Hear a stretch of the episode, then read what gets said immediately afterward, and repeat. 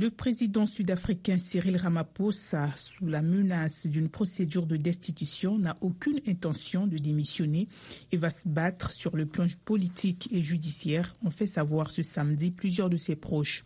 M. Ramaphosa a fait l'objet d'une plainte depuis juin, l'accusant d'avoir tenté de dissimuler un cambriolage dans l'une de ses propriétés en 2020, au cours duquel 580 000 dollars en espèces cachés dans un canapé ont été dérobés.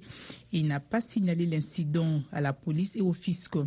Une commission parlementaire estime que le chef de l'État a pu commettre des actes contraires à la loi et à la Constitution, ouvrant la voie à une procédure de destitution qui pourrait être votée mardi au Parlement.